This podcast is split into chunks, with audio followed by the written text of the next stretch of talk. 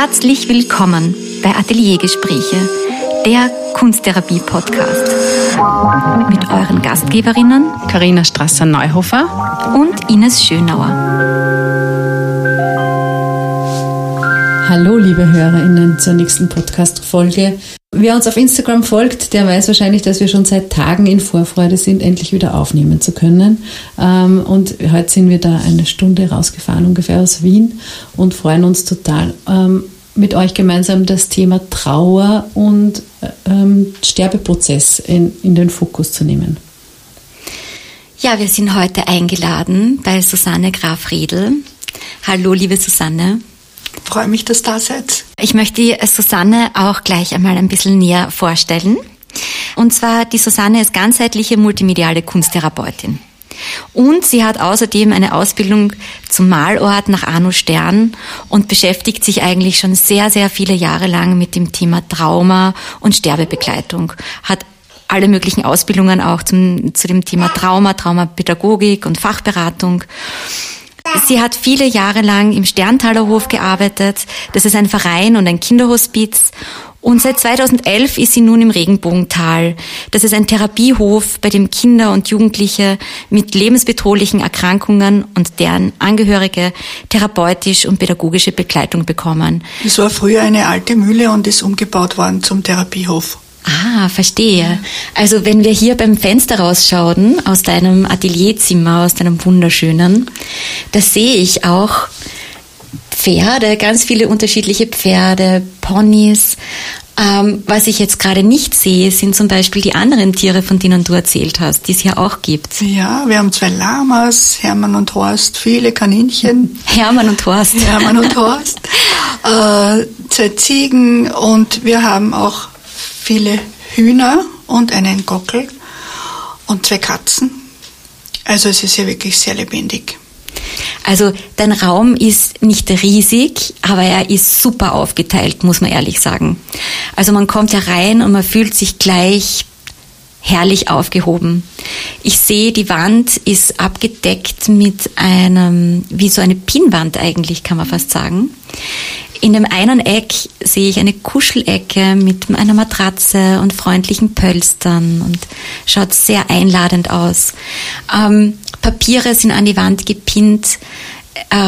Dieser Tisch, also mit den 2 Sesseln, magst du uns da erzählen, was da passiert? Das ist so dieses Lese- und Schreibplatzl, wo ich gern einlade, sich Bücher durchzuschauen oder mal selber in einen Schreibprozess zu kommen. Das ist mir ganz wichtig, das biete ich für die Erwachsenen an, und das wird immer sehr gerne angenommen, so wie alle anderen Platzln auch in diesem Raum. Weil der ist nämlich, der Raum ist unterteilt in mehrere Plätzchen. Also ich sehe da auch einen schönen Kasten, einen Schrank mit Glastüren. Da sieht man schon ganz viele Pinsel und Farben, und das ist alles sehr schön aufgeteilt. Kreiden kann ich erkennen, aber auch bunte Tücher. Hinter mir sehe ich Filzwolle und aber auch schon fertige Kunstwerke. Ja, das ist so das kleine Museum hier in dem Raum, der Schaukasten. Kinder, die ihre Kunstwerke nicht mitnehmen, die lassen sie gern da, und die habe ich da schön hergerichtet, dass man es auch bestaunen und bewundern kann. Das ist sehr, sehr schön und sehr ansprechend. Und auf der anderen Seite von mir sehe ich eine Malwand nach Arno Stern, weil du auch diese Ausbildung gemacht hast. Beim Arno Stern selber hast du erzählt, Arno Stern selber. Und mit Hokuspokus kann ich diesen Raum verändern und den Palettentisch in die Mitte stellen und die Wände freimachen, und dann geht's los im Malort. Und ich sehe aber auch, und das finde ich natürlich, ich persönlich finde das ganz toll, das sind so Servierwegen, gell? Weil ich habe auch ein Servierwagerl in meinem Atelier und finde das irrsinnig praktisch, dass man dann so Materialien hin und her schieben kann auch, gell? Ja. Das ist ein Malwagen und ein Wagen mit den Tonmaterialien, und das ist wirklich fein. Das ist dann nicht so im Kasten drinnen, sondern gleich triffbereit. Und da arbeite ich gern damit. Einen anderen Kasten sehe ich noch, aber der ist zu, da kann man nicht hineinschauen. Ja, ich möchte auch nicht zu viele Reize bieten, sondern da sind die Flaschen drinnen und diverse Papiere und das muss nicht alles so sichtbar sein, weil sonst sind die Kinder dann oft überfordert. Sie wissen, dass die Farben drin sind und die holen sie sich, wenn sie es brauchen. Jetzt hast du die Kinder genannt. Ich würde sehr gern gleich einsteigen, was du mit den Kindern, also was deine eigentliche Arbeit ist. Ja. Du arbeitest mit Kindern und Jugendlichen hier am Hof. Ja. Und mit ihren Familien haben wir vorhin besprochen. Wer kommt da zu dir? Mit welchen Anliegen kommen deine Klientinnen zu dir zum Beispiel? Das ist ganz unterschiedlich. Wir sind bemüht, Familien in Krisensituationen hier aufzufangen. Mhm.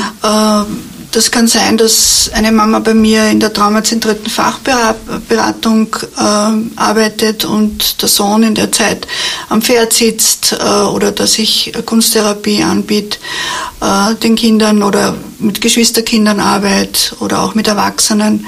Das ist sehr unterschiedlich, je nachdem, was wir in der Anamnese herausfinden, was für die Kinder passend ist und was sie sich wünschen. Das versuchen wir hier zu erfüllen, um sie durch diese schwierige Zeit zu tragen.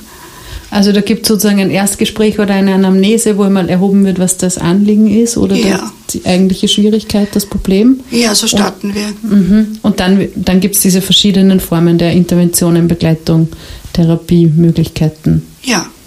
Und was sind die Anliegen?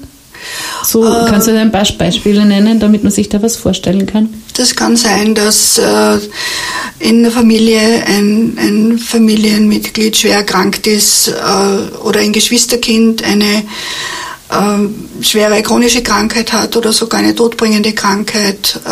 Es kann ein plötzlicher Unfalltod sein. Verschiedenste Sachen, die Kinder jetzt gerade in der heutigen Zeit auch bewegen, auch traumatisierte Kinder, die da jetzt aus dieser Corona-Zeit herauskommen. Ich habe auch mit ukrainischen Frauen gearbeitet, die kurz nach Kriegsbeginn gekommen sind mit einer Gruppe. Es ist ganz unterschiedlich. Mhm. Aber so dieses Tod und Sterben, das Ende oder das mögliche Ende des Lebens in irgendeiner Art und Weise ist nahe. Das ist ganz wichtig, es aus dieser Tabuzone herauszuholen, meiner Meinung nach, weil es sehr weggedrängt wird und nicht ernst genommen wird. Und wenn es dann da ist, weiß keiner, wie er damit umgehen kann. Und es gibt ganz viele Möglichkeiten, gerade in der Kunst oder mit Ritualen, gut durch diese Zeit zu kommen, zu verstehen, warum kann ich jetzt gerade gar nicht denken oder warum macht mir alles Schwierigkeiten, warum habe ich körperliche Schmerzen in dieser Trauerzeit. Und da hilft ganz einfach das Material, das Gespräch, vieles auch zu verstehen, dass der Tod zum Leben gehört. Ich möchte noch einmal ganz kurz zurückkommen zu dem Raum. Das heißt, du hast dann Klientinnen, die dir zugewiesen werden oder die gerne zu dir kommen wollen und die kommen dann herein. Wir haben ja so eine Rubrik, die heißt Das Ding, und das interessiert mich immer wahnsinnig, weil es halt so sehr speziell ist für alle Kunsttherapeutinnen und Kunsttherapeuten. Und das wollte ich gerne erfragen, was ist eigentlich dein Ding? Das Ding. Mein Ding sind 2 Sessel. Ein Sessel für das Du und ein Sessel für mich. Ja, weil der Sessel ist immer so dieses Ankommen, Dasein, Platz bekommen, Platz finden, Aufmerksamkeit bekommen. Das wäre so mein Ding. Ah, das ist schön. Das heißt, also du bietest sozusagen einen Platz an bei dir. Mhm. Und das ist dein Ding. Sehr, sehr schöne Sache. Deine Klientin oder auch Klientinnen oder mehrere Personen, machst du wahrscheinlich Einzelsettings und Familiensettings, oder? Jugendgruppe für Mädchen und eine Trauergruppe für Erwachsene, für begleitende Erwachsene. Und aber die Gruppen finden auch hier in diesem Raum statt? Je nachdem, wie groß sie sind. Also wenn es größer sind, gehen wir dann hinüber in den Workshop-Raum. Wir haben das ja jetzt alles neu gestaltet und diese Räume sind neu adaptiert seit Sommer, weil wir ja nächstes Jahr auch mit dem stationären Bereich starten werden im April.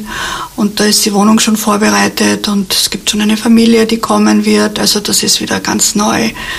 und ein feines Arbeiten, wo wir uns schon gut darauf vorbereiten und wo ich dann auch mit meinen Waagerln, mit meinen Malwaagerln und Tonwaagerl hinüberfahren kann, wenn es eine aufsuchende Therapie sein wird. Ich wollte da nochmal einhaken, wenn die Kinder dann einen Platz bei dir bekommen, das hast du so schön beschrieben mit dem Sessel, also die kommen, werden angenommen, bekommen einen Platz, auch mit ihrer Trauer, du hast ja auch jetzt gerade gesagt, die wird enttabuisiert bei dir, die kommt ins Gespräch und ins Material.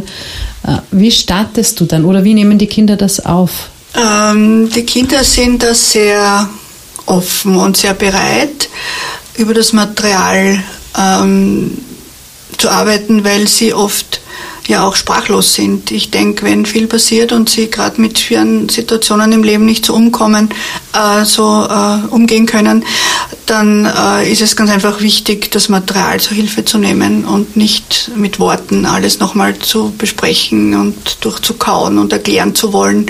Es gibt viele Sachen in der Trauer, die man nicht erklären kann, die das Material aber so wirksam zeigt.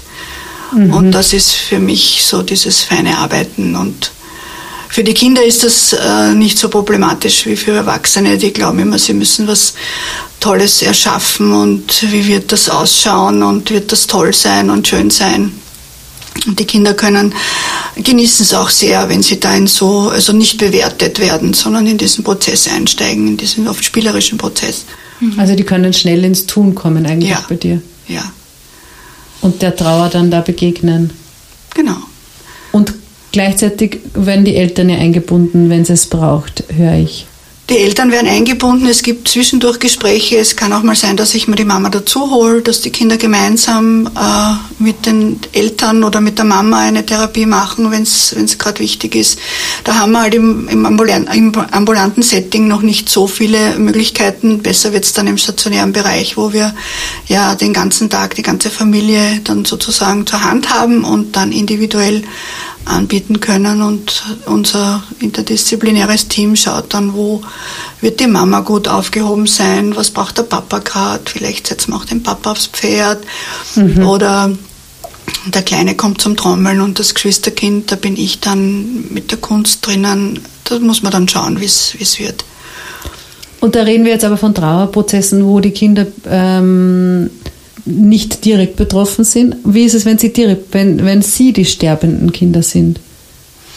Geht es da auch ähnlich? Nehmen die das auch so auf und können über die Kunst gut und schnell in den Ausdruck kommen? Ja, das ist gar nicht so schwierig, weil es viele Möglichkeiten, die Kunst lässt uns ja viele Möglichkeiten. Es kann ja auch das Vorlesen eines Märchens oder das Hören von Musik, das Kind berühren, bewegen. Es muss jetzt nicht ein Tonstück sein, das ein Kind formt oder ein Pinsel haltet. Es gibt ganz viele Formen, die wir da anbieten können, diese Kinder ganz einfach mitzunehmen in diesen Kunstprozess. Da würde ich gern noch genauer nachfragen. Hast du vielleicht so eine Intervention, die du mit Kindern, die selbst sterbend sind, machst? Die Intervention. Eine Intervention bei Kindern, die sterbend sind, da gibt es kein Rezept. Das ist immer sehr individuell. Ich habe es einmal erlebt bei einem Burschen, der so eine Art To-Do-Liste gehabt hat und alles nochmal aufgearbeitet hat, was er noch erleben wollte.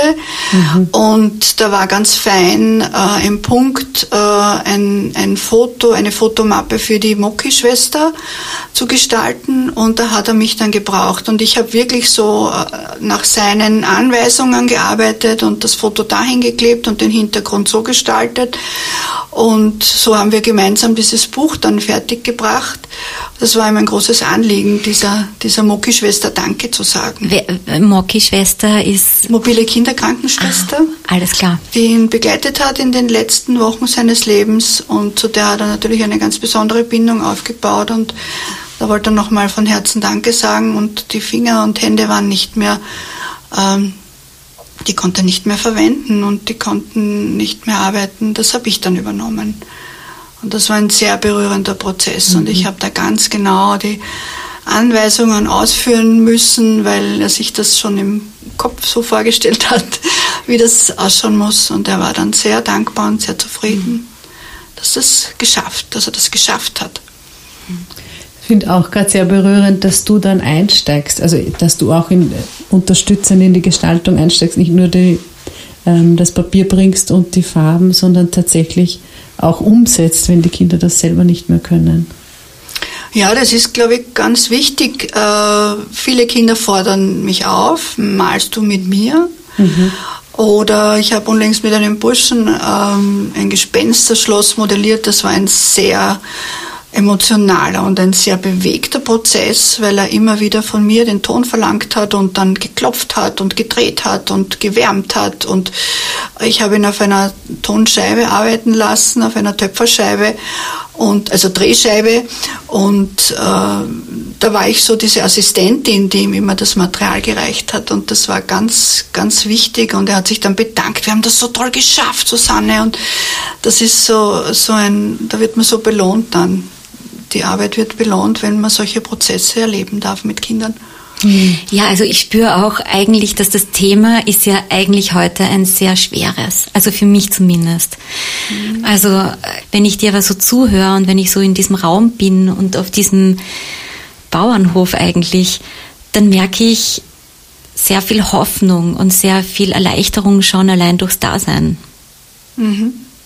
Ja, weil wir können ja nicht mit irgendeiner Idee oder Methode drüber fahren. Dieses Dasein und dieses Halten und dieses Angenommensein, wenn die Familien dann auch ankommen werden im Frühling, da sind wir gefordert, in dieses Hier und Jetzt einzusteigen. Wie kommen Sie denn hier an?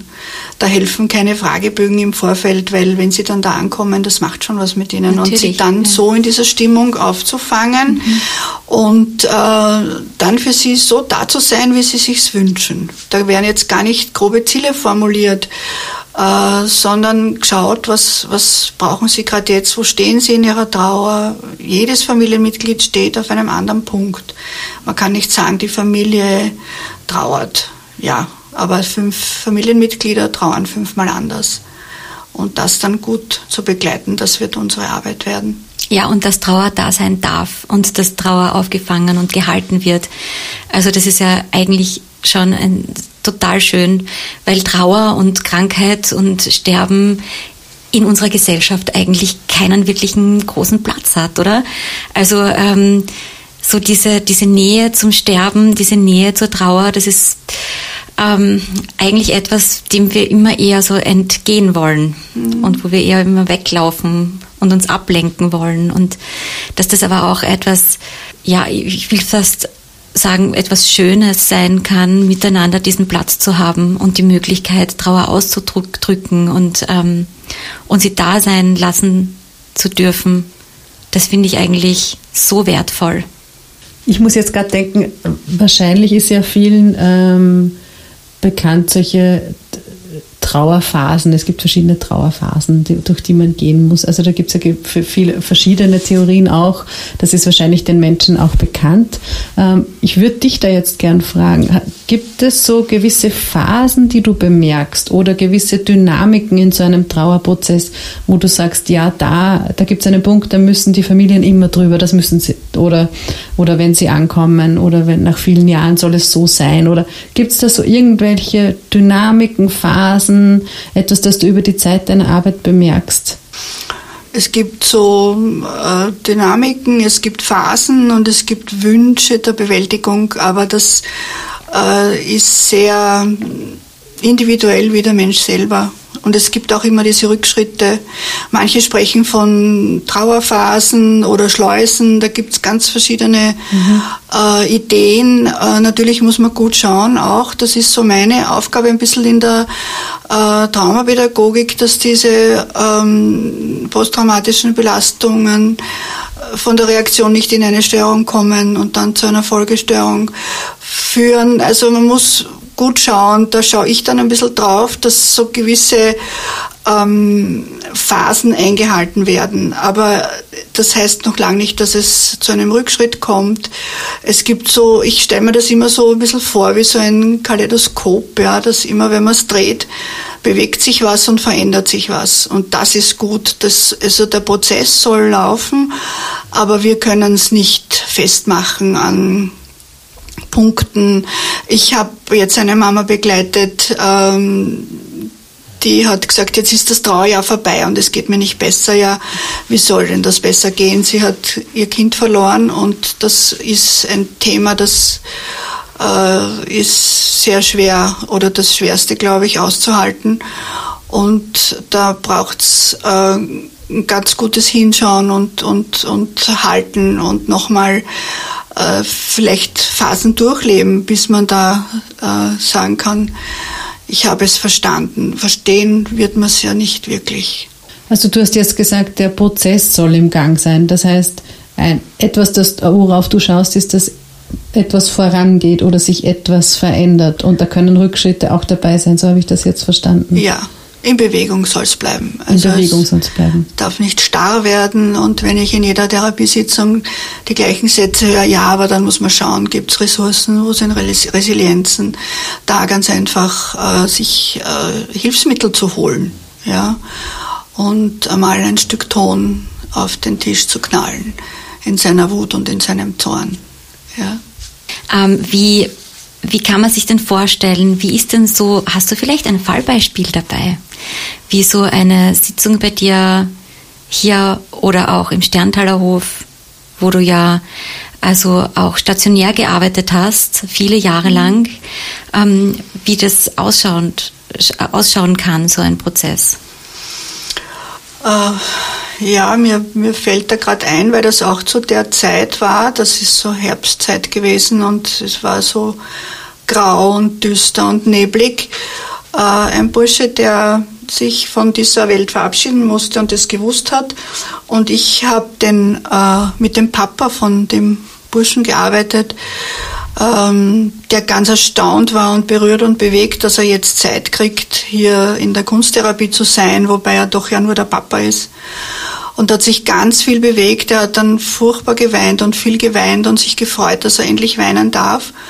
Und es waren dann Blätter bereit und Farben, weil in der Vorstunde hatte ich seinen Sohn in der Therapie. Und der Bursche hat versucht, sehr mühsam mit seinen Händen noch, aber so Blätter in verschiedensten Farben zu gestalten. Und das hat der Papa dann aufgegriffen und hat diese Blätter weiter, dieses Bild weiter vollendet sozusagen mit diesen bunten Blättern. Und ich habe es aber dann sehr wichtig gefunden, den Sohn auch noch einmal hereinzuholen in die Einheit, und die haben dann gemeinsam dieses Bild fertig gemacht. Und das war eine wunderschöne Dynamik. Ich bin dann auch rausgegangen aus dem Raum, weil es ganz einfach nicht gepasst hätte, dass ich da jetzt, also ich war zu viel, und habe dann diesen Papa mit seinem Sohn alleine lassen, ich glaube 20 Minuten lang, und die haben dann das erste Mal und auch leider das letzte Mal gemeinsam gemalt und dieses Bild fertig gemacht. Und das ist für mich ein Kunsttherapieprozess. Ich sage immer, das ist so ein Bilderbuchprozess, der selber sehr berührt und bewegt und wo man ganz deutlich sieht, was Kunst und was Material bewirkt, ohne viele Worte. Also auch so eine gemeinsame Erfahrung und dann auch wieder eine Erinnerung. Also in dieser schweren Zeit ermöglichst du damit ja auch Erinnerungen wieder noch, an die man sich dann gern zurückerinnert. Ja, ich denke, das Bild hängt irgendwo gerahmt im Haus. Ja, und ganz wird sicher bestaunt und man freut sich dran. Ist das etwas, das für die Eltern schwierig ist, wenn sie nicht in Begleitung sind, mit den Kindern tatsächlich noch in guten, gewinnbringenden Kontakt zu gehen und so schöne Erinnerungen zu kreieren, gemeinsame Erlebnisse zu haben, wenn die Kinder schon so schwer krank sind? Ich denke schon, weil es geht um dieses Vereinsamen. Nicht, dass jeder in seiner Emotion vereinsamt, man kann es nicht aussprechen, man kann es nicht ausdrücken. Wo geht man hin damit? Ja, Der Nachbarin will man es nicht erzählen, dem eigenen Mann, der hat die eigene Trauer. Ja, also ich denke schon, dass dieses ehrliche Miteinander über ein Blatt Papier, über Farbe, dieser Austausch, wenn es nicht verbal mehr möglich ist, ganz wertvoll ist und uns gut zu einem gemeinsamen letzten, so einen Abschied auch. Ja, das finde ich ganz wertvoll, weil der wird, wie du zuerst gesagt hast, auch immer in Erinnerung sein. Und das verbindet. Und die Verbindung ist ja das, was wir brauchen, auch nach dem Sterben, nach dem Tod. Ja, das stimmt. Und das kann ich mir eben gut vorstellen, dass das alleine den Familien oft schwerfällt oder wir auch da keine, noch keine Ressourcen haben oder noch keine Ideen auch, wie das geht und wie wir da tun. Ich glaube, sie an der Hand zu nehmen ist wichtig. Also ich bin für dich da. Und nicht zerreden. Und ich kann einer Mama nicht erklären, dass ihr Kind sterben wird und warum. Aber ich kann die Hand reichen und da sein und halten, auch ohne Worte. Vielleicht ist das nicht passend, berichtige mich, wenn es nicht so ist, aber ein bisschen kommt mir eine Analogie zu den Hebammen, die Geburtshelferinnen sind. Und du, die Helferin auf diesem letzten Weg des Sterbens. Ist das etwas, das dir schon gekommen ist? Ja, ich glaube, eine Geburt ist was sehr Intimes. Und ich glaube, auch das Sterben, wenn wir von dieser Welt wieder gehen, ist auch was sehr Intimes und ein feiner Prozess, der in Absprache und oft nur mit Augenzwinkern ja auch vom Sterbenden genehmigt werden muss. Wir brauchen ja da das Okay. Ich will das auch machen und ich will, dass du das jetzt, dass du mir jetzt vorliest oder dass du mir was anbietest. Und das ist diese Verbindung, die du da jetzt sagst, das finde ich spannend und schön, dass es ein bisschen auch enden darf, wie es angefangen hat. Und nicht alleine sein zu müssen, das ist, glaube ich, auch diese Grundidee. Und ja, also ich stelle mir auch vor, als sterbendes Kind ist es auch gut, wenn man eine Unterstützung hat außerhalb der Familie, die so durchhilft durch dieses noch da zu sein für seine Angehörigen oder mit der eigenen Krankheit konfrontiert zu sein und auch mit der Trauer der eigenen Angehörigen, dass das ein ziemlich schwieriger Spagat ist, der auch Unterstützung braucht. Da sprichst du was Wichtiges an, weil viele Sterbende sich auch schuldig fühlen, nicht mehr funktionieren zu können und auch die Sorge um ihre Angehörigen. Wir müssen es ja auch so betrachten, dass ja auch Eltern sterben können und wenn Eltern sterben, dann hinterlassen sie die Kinder.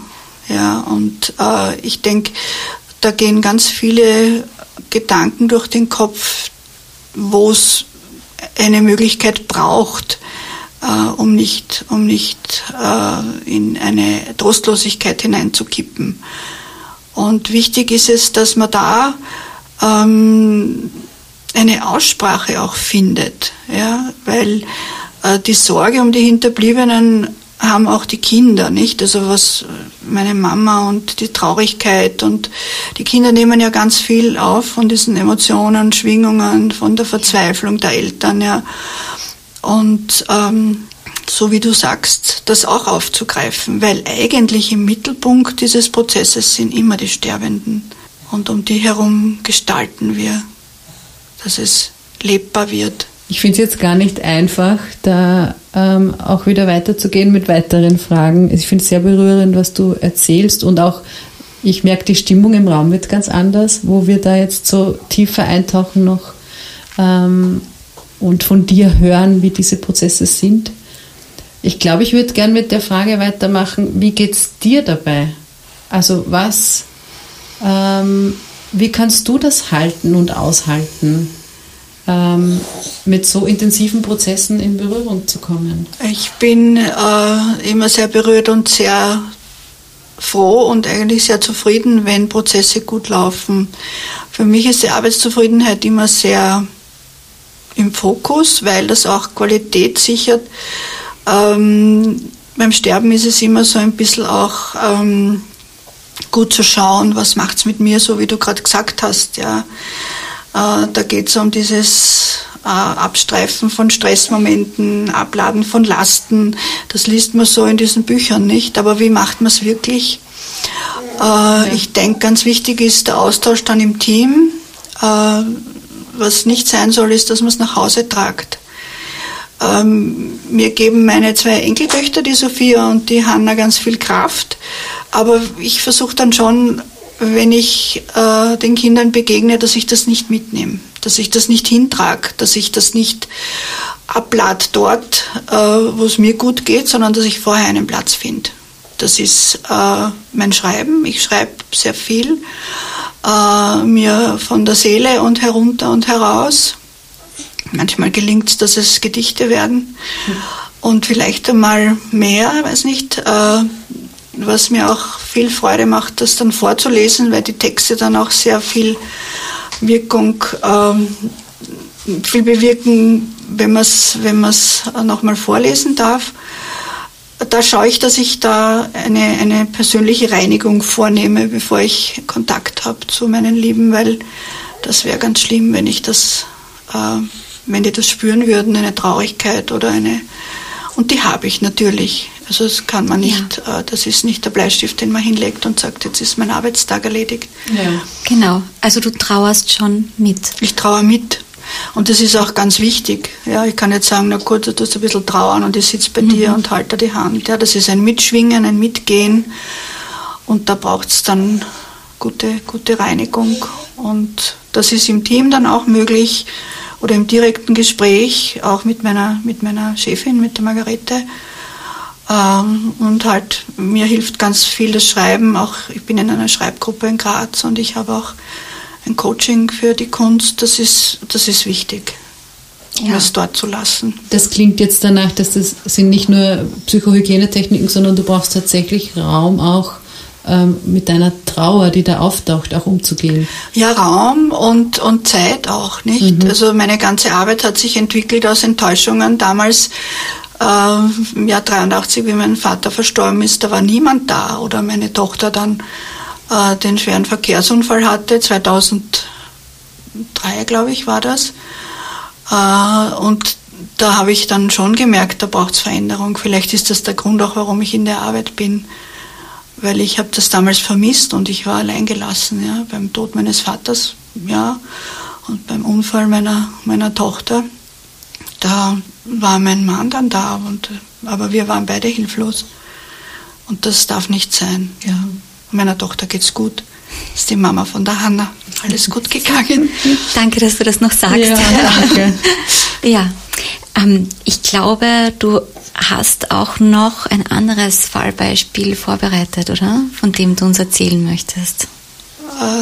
Ja, ich habe mir überlegt, Fallbeispiele gibt es ja in meiner Tätigkeit sehr viele, aber was mich ja selber auch als so in meinem künstlerischen Anteil, dieses Impro-Schauspiel, sehr berührt hat und wo ich ja selber auch viel gemacht habe, dass ich mit Kindern, die ihre Sprache verloren haben, über das Improvisieren von selbst erfundenen Texten und dieses Spiel kommen, wo ganz einfach Kinder in Rollen schlüpfen können, wenn sie selber jetzt nicht mehr darüber reden können oder darüber wollen, dass sie es über eine Rolle ausagieren. Und da habe ich das erlebt bei einem Mädchen mit einer schwerkranken, mehrfach behinderten Schwester. Und da hat sich ganz viel Zorn und Hass und viel aufgestaut, viele Gefühle, die sie nicht herausbringen konnte. Und sie ist dann in einem Theaterstück in eine Rolle geschlüpft, wo sie das so als guter Geist oder gute Fee konnte sie das dann ausagieren. Und das Spannende war, dass sie oft in Einzelprozessen gar nicht gesprochen hat. Sie hat so ihr eigenes, so einen Webrahmen immer mitgehabt, hat sie gewebt, das habe ich ihr genehmigt und ich war dann bei ihr in der Einheit und dann war aber mal ein Gruppensetting und da hat sie dann wirklich in diesem Impro-Stück sozusagen alles rausgelassen, was da so gekommen ist. Aber nicht sie als Person, sondern in der Rolle. Und das finde ich eine geniale Gelegenheit, die Kinder in eine Rolle schlüpfen zu lassen, weil das können sie gut, das machen sie gut. Und für sie war das sehr, Baby spricht mit, für sie war das sehr heilsam, diesen Weg zu finden. Mhm. Ich denke mir da gerade, du erlaubst den Kindern dadurch so eine Distanzierungsmöglichkeit, oder? Wenn man Wut und Zorn hat auf ein Kind, auf ein Geschwisterkind, das eine Behinderung hat, da ist ja Scham und Schuld und alles andere dabei. Es ist ja ganz schwierig, zu diesen Gefühlen hinzukommen, denke ich mir. Ja. Und das hört sich gerade so an, als würdest du da so eine Distanzierung, sie spielt nicht sich selber und plötzlich ist es möglich, da was auszudrücken. Plötzlich ist es möglich. Für mich ist immer diese Pause im Kopf, ja.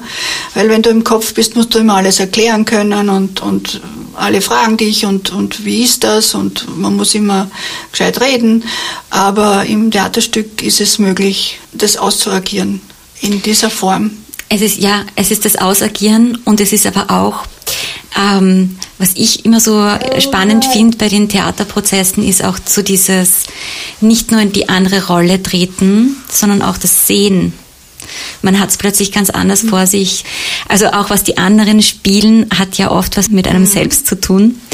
Und da ist es dann halt so auch heilsam, sozusagen, also das andere zu sehen, rauszutreten und auch eine Distanz einnehmen zu können, aus einer anderen Perspektive. Das war wirklich merkbar, so wie du auch sagst. Es gab dann auch dieses Feedback in der Runde natürlich. Sie hat sich selber erlebt, weil auf ihre Rolle wurde ja auch reagiert. Und sie hat sich selber erlebt in diesem, es war wie ein Befreiungsschlag. Und die Reflexion der Gruppe dann und die Rückmeldungen und sie ist dann mit den anderen in einen Dialog gekommen und hat dann einen Burschen getroffen, der ein ähnliches Schicksal hat und das war dann so fein, wie die ganz einfach reden konnten plötzlich miteinander. Das hat das ermöglicht. Ja. Super. Und ich mag dieses Impro, das ist so was Tolles. Mhm. Ja. Das heißt aber, also ich spüre, du arbeitest wirklich multimedial. Ja. Ja. Viel, alles ist möglich. Das ist herrlich, weil ich meine, ich habe genau im Blick einen riesengroßen Batzen Ton eigentlich immer und Farben und dann erzählst du vom Theater und es gibt einfach so viele Möglichkeiten, sich auszudrücken. Ja.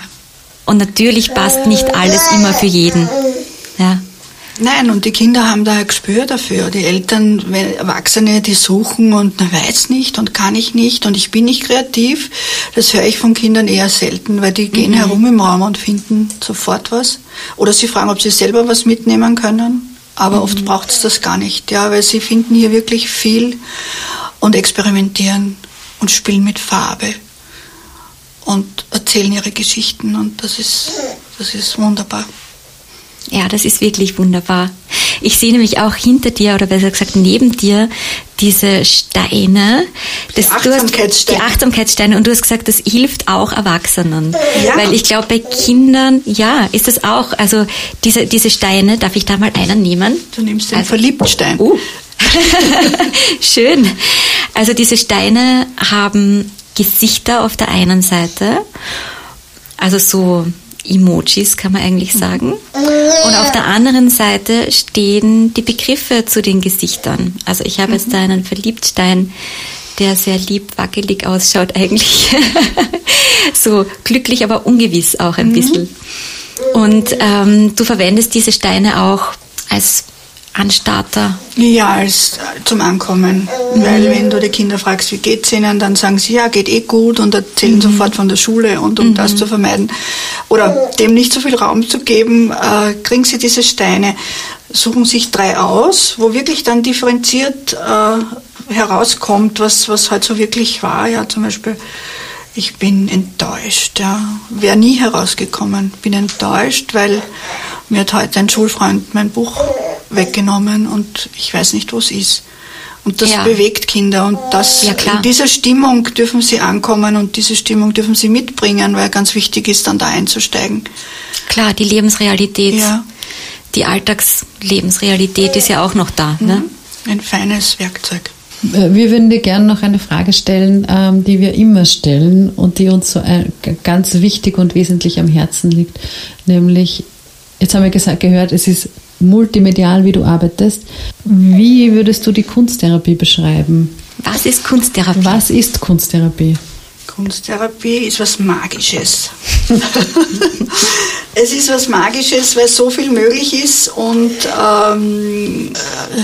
es ist wunderbar nicht messbar und es soll nicht bewerten. Es ist so anders. Es ist so ganz anders und dennoch gibt es Möglichkeiten, Veränderungsprozesse zu leben, zu erleben und sie auch zu lieben. Und bei den Kindern merkt man das, wie gern sie kommen, mit wie viel Freude sie da sind, diese Auszeit auch in diesem Raum. Ich habe einmal ein Mädel gehabt, die hat gesagt, und wenn ich da rausgehe beim Türl, beim Regenbogental, dann ist es wieder diese böse Welt. Mhm. Und ich finde so schön, dass es angenommen wird und immer mehr angenommen wird.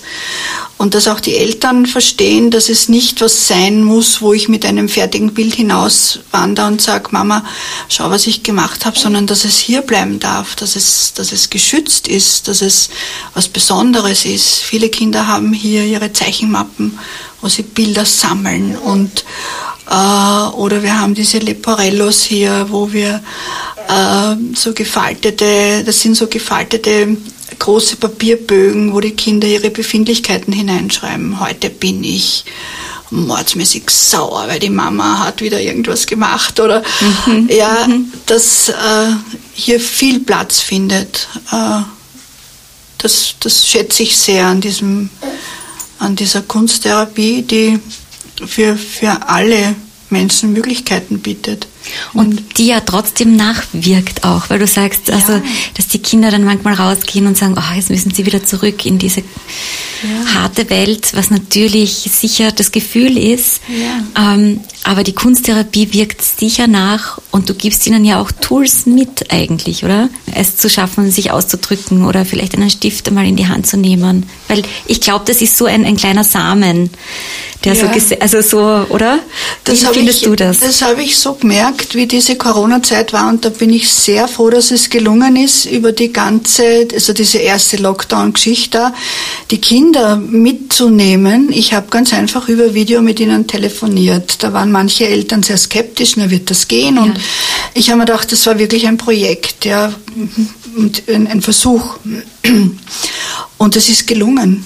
Ich habe alle Kinder über diese schwierige Zeit damals, wie der Lockdown war, mitgenommen. Und die haben sich hingesetzt zu der vereinbarten Zeit. Wir haben die Therapiezeiten eingehalten, auch beim Videotelefonieren. Und die waren zu Hause mit. Die haben sich ihre Farben hergerichtet oder ihren Ton oder ihren Kleber oder ihre Streifchen oder Fäden. Und wir haben gearbeitet. Toll. Und 50 Minuten lang gearbeitet. Wahnsinn. Ja, und da habe ich dann so ein Projekt noch dahinter gelegt, diesen Anti-Corona-Koffer oder wie habe ich es genannt, diesen Kunstkoffer, wo jedes Kind dann zu Hause so einen Koffer installiert hat und sich wichtige Sachen hineingetan hat. Also ihnen da auch Ressourcen für zu Hause mitzugeben. Und sie haben dann ihre Bilder auch, wie das dann wieder möglich war, hier zu arbeiten, im Atelier mitgebracht. Super. Die Eltern waren baff verstaunt, wie das denn funktioniert. Und ich war auch sehr, sehr stolz auf, das ist ein blödes Wort, war sehr berührt, dass sie das so gut geschafft haben. Und wir haben dadurch alle Kinder gut über diese Zeit gebracht. Und das war nicht einfach. Wie alt waren die Kinder circa? So? Naja, Volksschule 6, 7 bis 14. Mit den Großen habe ich geschrieben. Und dann haben wir auch verbunden, wir haben eine Geschichte geschrieben, eine Waldgeschichte. Wir haben ja da viel Wald rundherum und unser Hexenhaus, dass die Kinder so Geschichten, einige Sätze geschrieben haben und dem nächsten Kind habe ich die dann vorgelesen und das Kind hat dann weiter die Geschichte erzählt und da sind Geschichten entstanden. Da habe ich diese Kinder auch über Video miteinander verbunden. Ja, das ist natürlich toll, was es eigentlich nämlich für Möglichkeiten gibt im Online-Arbeiten. Ja, das hat uns nichts anhaben können. Die Kunst hat weitergelebt. Das war wirklich schön. Toll, wirklich super zu hören. Liebe Susanne, Ich nehme jetzt gerade mit, so wie du die Kunsttherapie beschrieben hast, dass die Kunsttherapie für die Kinder ein Raum ist, wo sie mit ganz schweren Emotionen da sein können, einen Raum kriegen und gleichzeitig aber hier gerne herkommen, lustvoll, freudig, auch inspiriert werden von dem, was da ist. Also das ist eine Therapieform, wo die Kinder gerne hingehen und aber schwierige Themen Platz haben und mit ihnen einen Raum kriegen. Das hast du wunderbar beschrieben, finde ich. Und so einfühlsam einerseits und auf der anderen Seite auch so klar, das gehört zum Leben dazu. Das nehme ich mir irgendwie mit. Wir brauchen da einen Umgang damit zu finden. Und die Kunsttherapie kann einen solchen Umgang ermöglichen, für die Kinder Sprache zu finden, Ausdruck zu finden, aber auch für die Erwachsenen. Ich danke dir vielmals, dass du uns das erzählt hast, dass du hier den Raum aufmachst dafür und deine jahrelange Erfahrung irgendwie mit uns teilst. Das war wunderbar zu hören. Ja, vielen Dank auch von mir und wer uns noch sucht, alle Infos zur Susanne findet ihr wie immer in den Shownotes. Und auf Instagram und auf Facebook sind wir auch. Also wir werden alles teilen, die Fotos, die Infos, auch zur privaten Praxis von Susanne. Ja, wir verabschieden uns und sagen danke fürs Zuhören. Bis bald.